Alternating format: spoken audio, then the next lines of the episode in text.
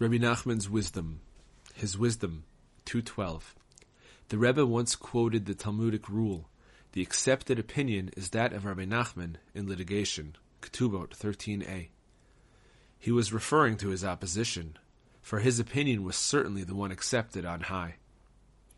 The Talmud states that the accepted opinion is that of Rabbi Nachman in litigation.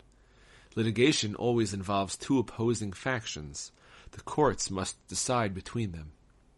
I heard this in the name of the Rebbe.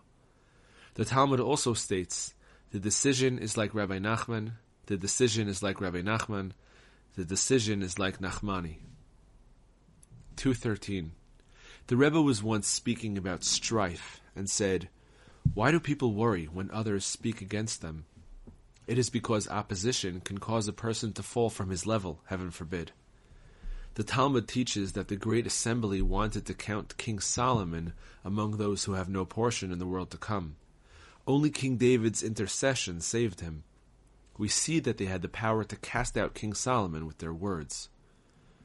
It is written in the words of King David, Princes have persecuted me for nothing, but my heart trembles at your word. Psalms 119, 161. Princes have persecuted me, but I know that it is for nothing. They can accomplish absolutely nothing with their opposition. I know this because my heart trembles at your word. I still have the fear of heaven and have not fallen from my level.